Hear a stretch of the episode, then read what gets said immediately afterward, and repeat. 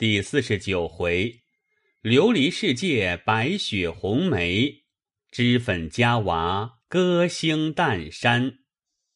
话说香菱见众人正说笑，她便迎上去笑道：“你们看这一首，若使得，我便还学；若还不好，我就死了这作诗的心了。”说着，把诗递与黛玉。及众人看时，只见写道是：“京华玉眼料应难，影自娟娟破自寒。一片真敲千里白，半轮鸡唱五更残。绿蓑江上秋闻笛，红袖楼头夜已阑。”博得嫦娥应借问，缘何不使永团圆？众人看了，笑道：“这首不但好，而且新巧有意趣。可知俗语说：‘天下无难事，只怕有心人。’社里一定请你了。”香菱听了，心下不信。料着是他们蛮哄自己的话，还只管问黛玉、宝钗等。正说之间，只见几个小丫头并老婆子忙忙的走来，都笑道：“来了好些姑娘奶奶们，我们都不认得。奶奶姑娘们，快认亲去。”李纨笑道：“这是哪里的话？”你到底说明白了是谁的亲戚？那婆子丫头都笑道：“奶奶的两位妹子都来了，还有一位姑娘说是薛大姑娘的妹妹，还有一位爷说是薛大爷的兄弟。我这会子请姨太太去呢，奶奶和姑娘们先上去吧。”说着，一径去了。宝钗笑道。我们薛科和他妹妹来了不成？李纨也笑道：“我们婶子又上京来了不成？他们也不能凑在一处，这可是奇事。”大家纳闷，来至王夫人上房，只见乌压压一地的人。原来邢夫人之兄嫂带了女儿秀烟。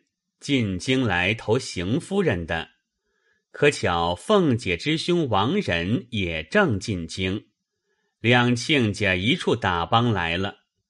走至半路泊船时，正遇见李纨之寡婶带着两个女儿，大名李文，次名李启，也上京。大家叙起来又是亲戚，因此三家一路同行。后有薛蟠之从弟薛科，因当年父亲在京时，已将胞妹薛宝琴许配都中梅翰林之子为婚，正欲进京发嫁。闻得王仁进京，他也带了妹子随后赶来，所以今日会齐了，来访投个人亲戚。于是大家见礼叙过。贾母、王夫人都欢喜非常。贾母因笑道：“怪到昨日晚上灯花爆了又爆，结了又结，原来啊，哈哈哈哈哈！应到今日。”一面叙些家常，一面收看带来的礼物，一面命留酒饭。凤姐儿自不必说，忙上加忙。李纨、宝钗自然和神母姊妹叙离别之情。黛玉见了，先是欢喜，此后想起众人皆有亲眷，独自己孤单，无个亲眷，不免又去垂泪。宝玉深知其情。十分劝慰了一番，方罢。然后宝玉忙忙来至怡红院中，向袭人、麝月、晴雯等笑道：“你们还不快看人去？谁知宝姐姐的亲哥哥是那个样子，他的叔伯兄弟形容举止另是一样了，倒像是宝姐姐的同胞兄弟似的。更奇在你们成日家只说宝姐姐是绝色的人物，你们如今瞧瞧她这妹子，更有大嫂嫂这两个妹子，我竟形容不出了。老天，老天，你有多少精华灵秀，生出这些人上之人来？可知我井底之蛙，成日家自说现在的这几个人是有一无二的，谁知不必远寻。就是本地风光，一个赛似一个。如今我又长了一层学问了。除了这几个，难道还有几个不成？一面说，一面自笑自叹。袭人见他又有了魔意，便不肯去瞧。晴雯等早去瞧了一遍，回来，嘻嘻笑向袭人道：“你快瞧瞧去。”大太太的一个侄女儿，宝姑娘一个妹妹，大奶奶两个妹妹，倒像一把子四根水葱。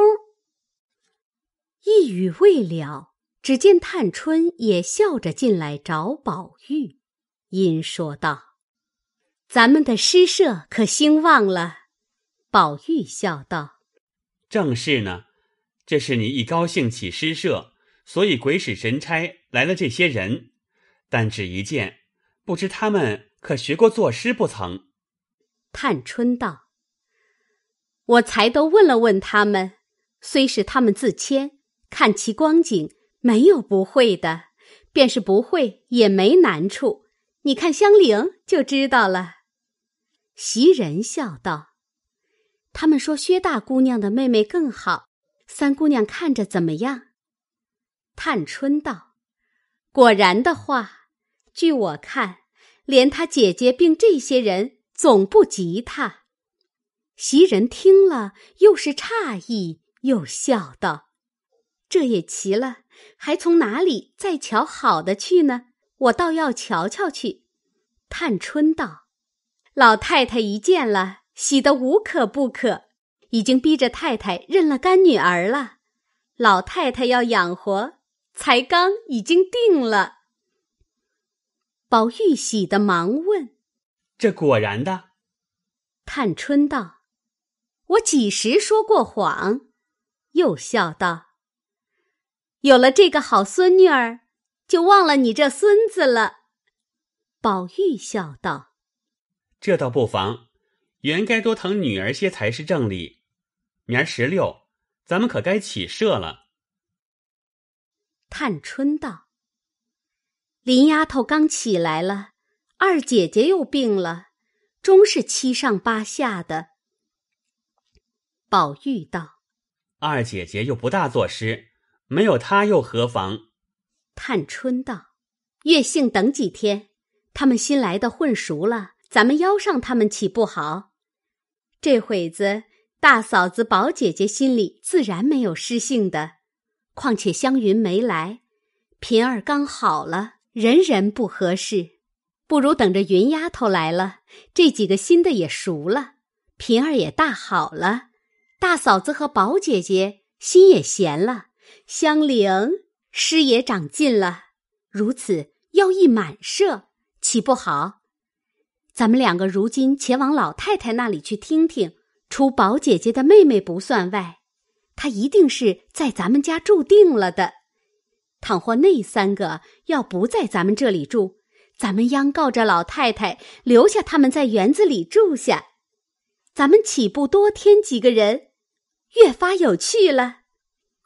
宝玉听了，喜得眉开眼笑，忙说道：“倒是你明白，我终究是个糊涂心肠，空欢喜一会子，却想不到这上头来。”说着，兄妹两个一起往贾母处来。果然，王夫人已认了宝琴做干女儿，贾母欢喜非常，连园中也不命住，晚上跟着贾母一处安寝。薛科自向薛蟠书房中住下，贾母便和邢夫人说：“你侄女儿也不必家去了，园里住几天，逛逛再去。”邢夫人兄嫂家中原艰难，这一上京，原仗的是邢夫人与他们置房舍帮盘缠，听如此说，岂不愿意？邢夫人便将秀烟交与凤姐儿。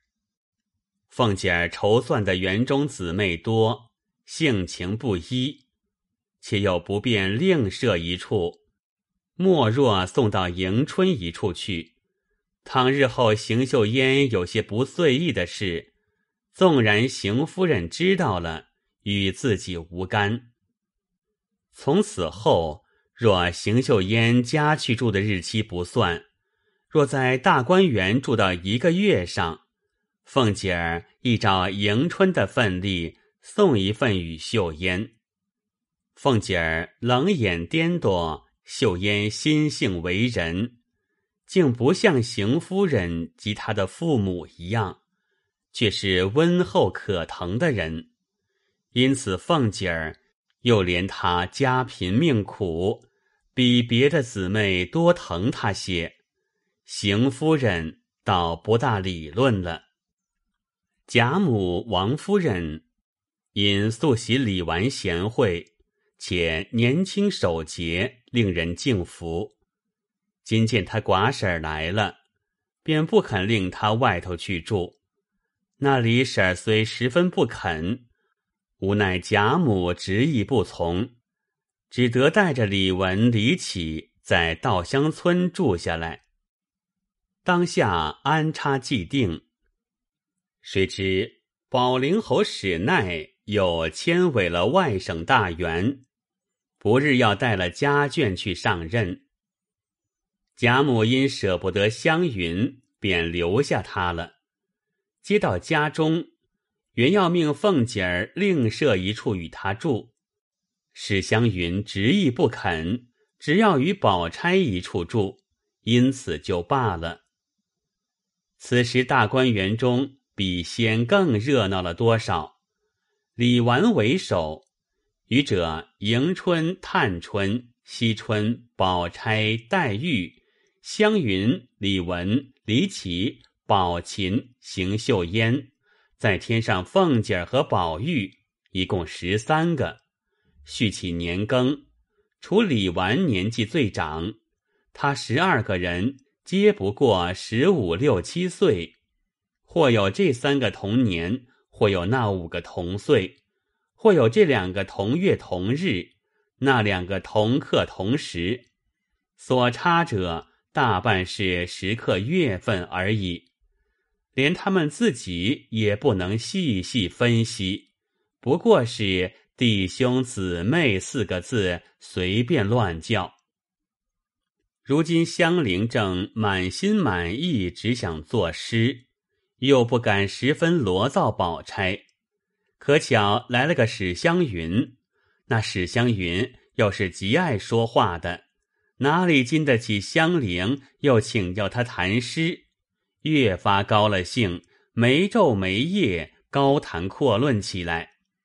宝钗因笑道：“我实在聒噪的受不了了，一个女孩家只管拿着诗做正经事讲起来。”叫有学问的人听了，反笑话说不守本分的。一个香菱没闹清，偏又添了你这么个话口袋子，满嘴里说的是什么？怎么是杜工部之沉郁，为苏州之淡雅？又怎么是温八叉之奇米，李义山之隐僻？放着两个现成的诗家，不知道。提那些死人做什么？湘云听了，忙笑问道：“是哪两个？好姐姐，你告诉我。”宝钗笑道：“呆香菱之辛苦，封湘云之话多。” 湘云、湘菱听了，都笑起来。正说着。只见宝琴来了，披着一领斗篷，金翠辉煌，不知何物。宝钗忙问：“这是哪里的？”宝琴笑道：“阴下雪珠，老太太找了这一件给我的。”香菱上来瞧道：“怪道这么好看，原来是孔雀毛织的。”湘云道：“呵呵，哪里是孔雀毛，就是野鸭子头上的毛做的。可见老太太疼你了，这样疼宝玉也没给她穿。”宝钗道：“真俗语说，个人有缘法，我也再想不到他这会子来，既来了，又有老太太这么疼他。”湘云道。你除了在老太太跟前，就在园里来，这两处只管玩笑吃喝。到了太太屋里，若太太在屋里，只管和太太说笑，多坐一回无妨。若太太不在屋里，你别进去，那屋里人多心坏，都是要害咱们的。说的宝钗、宝琴、香菱、莺儿等都笑了。宝钗笑道。说你没心，却又有心。虽然有心，到底嘴太直了。我们这琴儿就有些像你。你天天说要我做亲姐姐，我今儿竟叫你认她做亲妹妹罢了。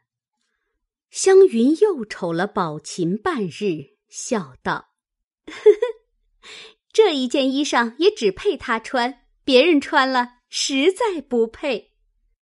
正说着，只见琥珀走来，笑道：“老太太说了，叫宝姑娘别管紧了秦姑娘。她还小呢，让她爱怎么样就怎么样。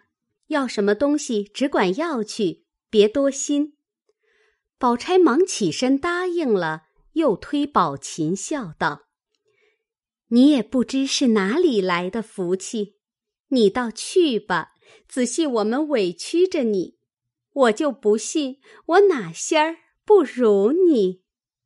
说话之间，宝玉、黛玉都进来了，宝钗犹自嘲笑，湘云阴笑道：“宝姐姐，你这话虽是玩话，恰有人真心是这样想呢。”琥珀笑道：“真心恼的再没别人。”就只是他，口里说，手指着宝玉，宝钗、湘云都笑道：“他倒不是这样人。”琥珀又笑道：“不是他，就是他。”说着又指着黛玉，湘云便不择声，宝钗忙笑道：“更不是了。”我的妹妹和她的妹妹一样，她喜欢的比我还疼呢，哪里还恼？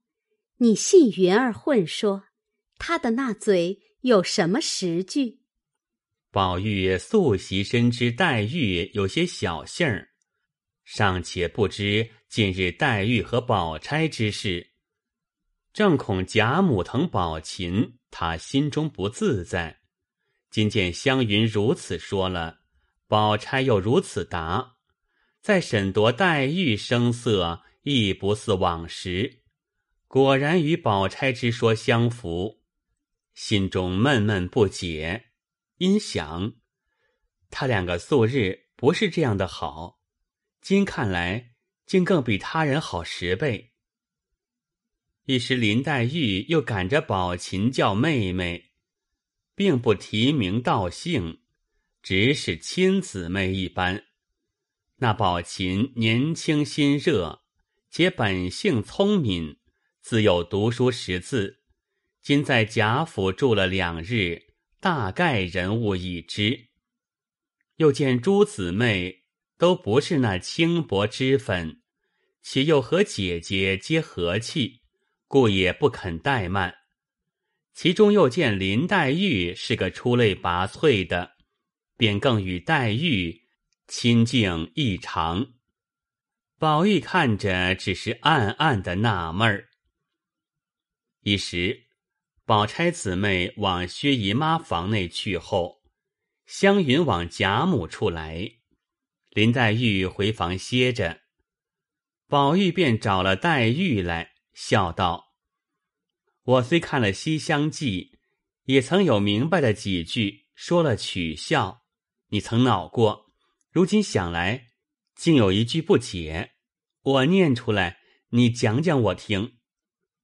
黛玉听了，便知有文章，因笑道：“你念出来，我听听。”宝玉笑道：“那闹简上有一句说的最好，是几时孟光接了梁鸿案？孟光接了梁鸿案这七个字，不过是现成的点。”难为他这是几时三个虚字问的有趣，是几时接了？你说说我听听。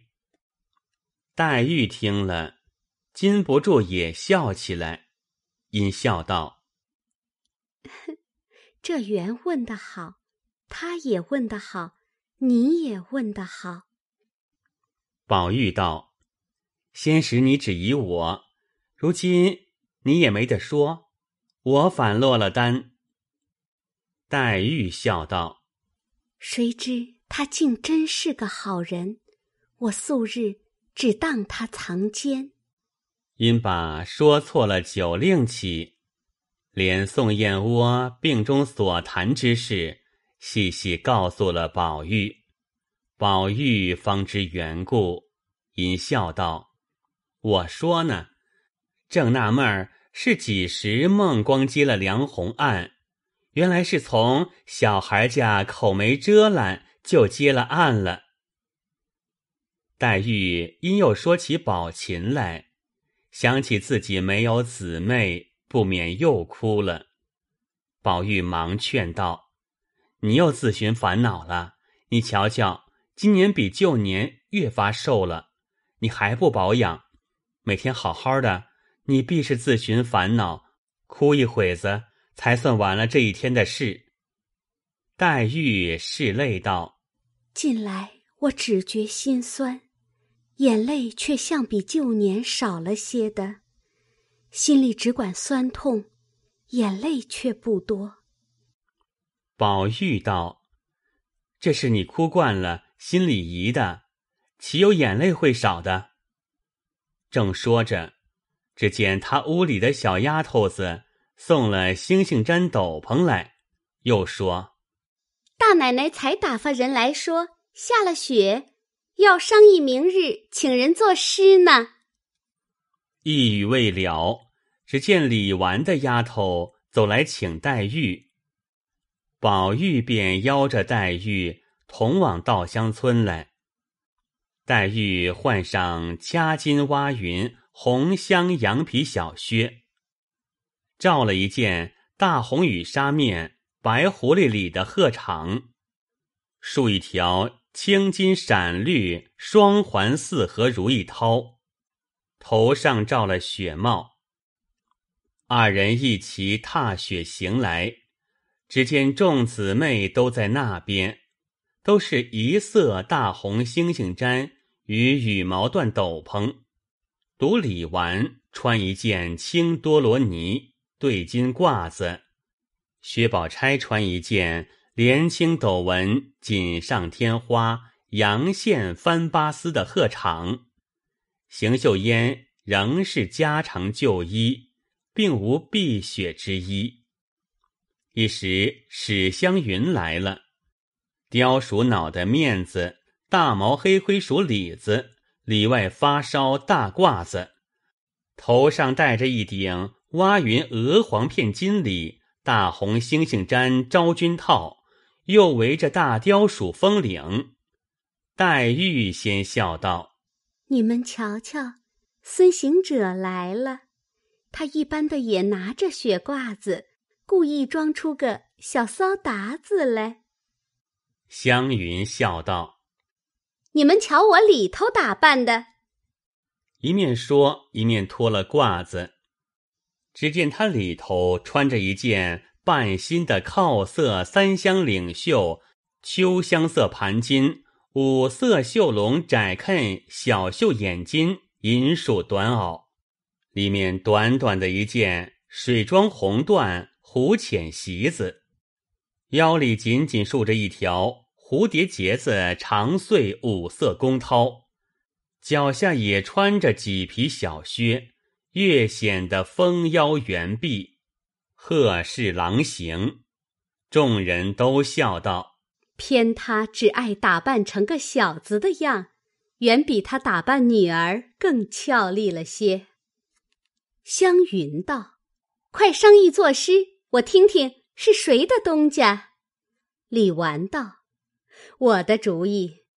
想来昨儿的正日已过了，再等正日又太远，可巧又下雪。”不如大家凑个社，又替他们接风，又可以作诗。你们意思怎么样？宝玉先道：“这话很是，只是今日晚了，若到明儿晴了，又无趣。”众人都道：“这雪未必晴，纵晴了，这一夜下的也够赏了。”李纨道：“我这里虽好。”又不如卢雪眼好，我已经打发人拢地炕去了，大家拥炉作诗。老太太想来未必高兴，况且咱们小玩意儿，单给凤丫头个信儿就是了。你们每人一两银子就够了，送到我这里来。指着香菱、宝琴、李文、李绮、秀烟道。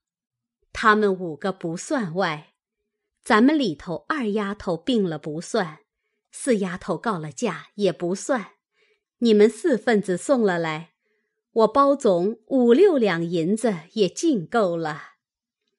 宝钗等一齐应诺，因又拟题献韵，李纨笑道：“我心里自己定了，等到了明日临期。”横竖知道，说毕，大家又闲话了一回，方往贾母处来。本日无话。到了次日一早，宝玉因心里记挂着这事，一夜没好生得睡。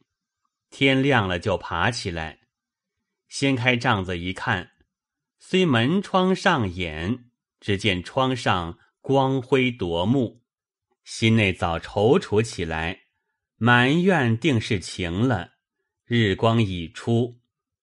一面忙起来揭起窗屉，从玻璃窗内往外一看，原来不是日光，竟是一夜大雪，下将有一尺多厚，天上仍是搓棉扯絮一般。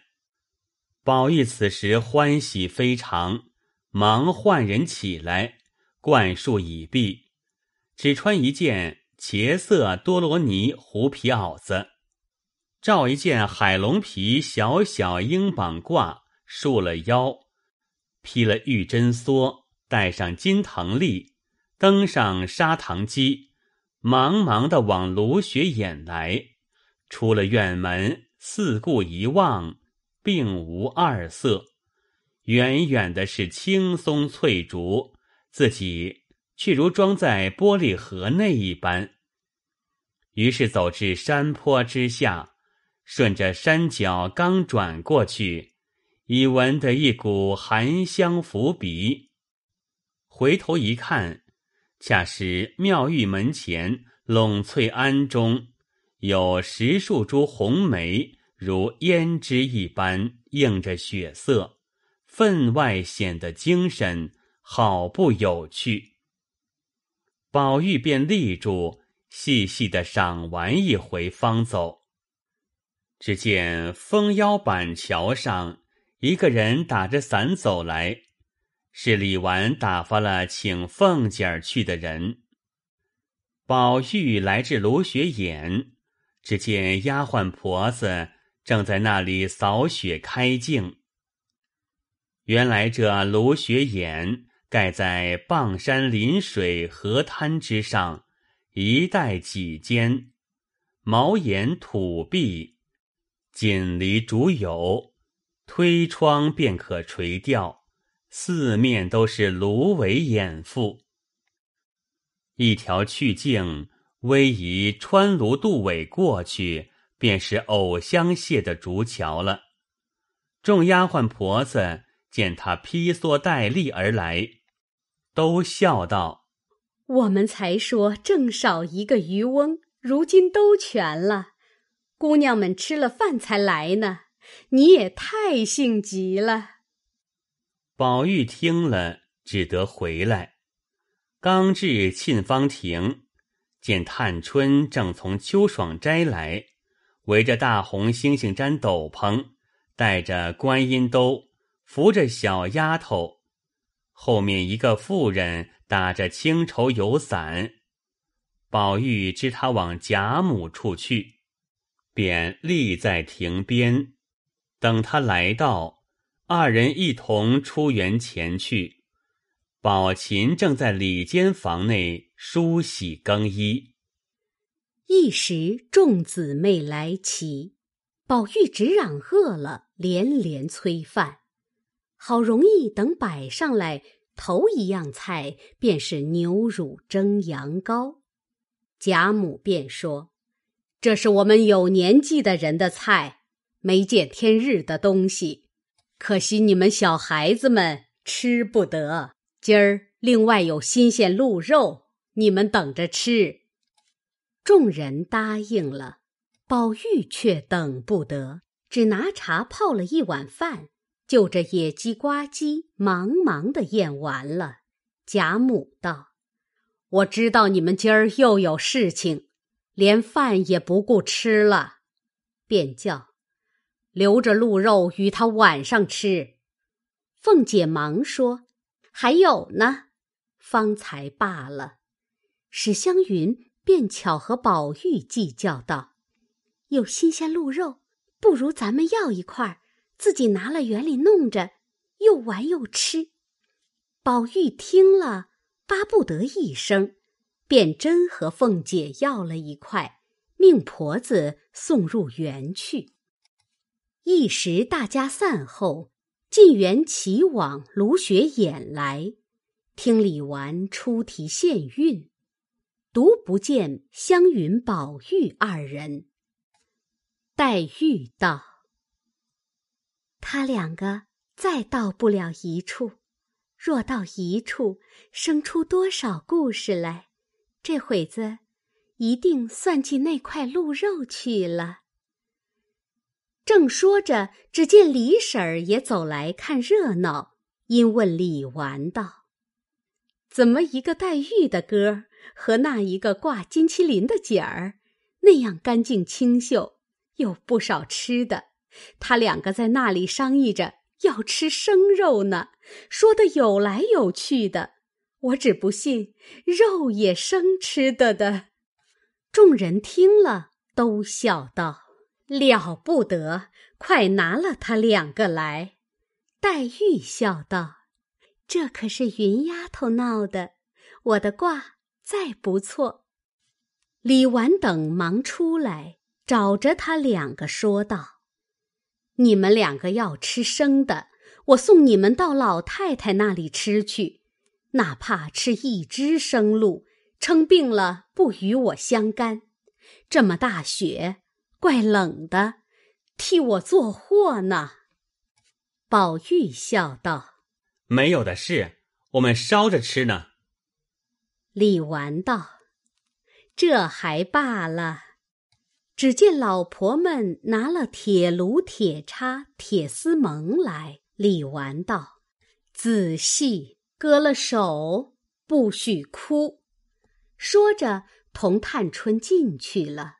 凤姐打发了平儿来，回复不能来，为发放年例正忙。湘云见了平儿，哪里肯放？平儿也是个好玩的，素日跟着凤姐儿无所不至，见如此有趣，乐得玩笑，因而褪去手上的镯子，三个围着火炉，便要先烧三块吃。那边宝钗、黛玉平素看惯了，不以为意；宝琴等及李婶身为罕事。探春与李纨等已议定了题韵。探春笑道：“你闻闻，香气这里都闻见了，我也吃去。”说着也找了他们来。李纨也随来说：“客已齐了。”你们还吃不够？湘云一面吃一面说道：“我吃这个方爱吃酒，吃了酒才有诗。若不是这鹿肉，今儿断不能作诗。”说着，只见宝琴披着拂叶裘站在那里笑。湘云笑道：“傻子，过来尝尝。”宝琴笑说：“怪脏的。”宝钗笑道：“你尝尝去，好吃的。你林姐姐若吃了不消化，不然她也爱吃。”宝琴听了，便过去吃了一块，果然好吃，便也吃起来。一时凤姐儿打发小丫头来叫平儿。平儿说：“史姑娘拉着我呢，你先走吧。”小丫头去了，一时只见凤姐也披了斗篷走来，笑道：“ 吃这样好东西也不告诉我。”说着也凑着一处吃起来。黛玉笑道：“哪里找这一群花子去？罢了，罢了。”今日卢雪眼遭劫，生生被云丫头作践了。我为卢雪眼一大哭。湘云冷笑道：“哈，你知道什么？是真名士自风流。你们都是假清高，最可厌的。我们这会子兴山大吃大嚼，回来却是锦心绣口。”宝钗笑道：“你回来若做的不好了，把那肉掏了出来，就把这血压的芦苇子塞上些，以完此节。”说着吃毕，洗漱了一回。平儿戴镯子时，却少了一个，左右前后乱找了一番，踪迹全无。众人都诧异。凤姐儿笑道：“啊哈，我知道这镯子的去向。你们只管作诗去，我们也不用找，只管前头去。不出三日，包管就有了。”说着又问：“你们今儿做什么诗？”老太太说了：“离年又近了，正月里还该做些灯谜儿，大家玩笑。”众人听了。都笑道：“可是倒忘了，如今赶着做几个好的，预备正月里玩。”说着，一齐来至地炕屋内，只见杯盘果菜俱已摆齐，墙上已贴出诗题、韵脚格式来了。宝玉、湘云二人忙看时，只见题目是“集景联句”。五言排律一首，现二消韵，后面尚未列次序。李纨道：“我不大会作诗，我只起三句吧，然后谁得了谁先连。”宝钗道：“到底分个次序，要知端地，且听下回分解。”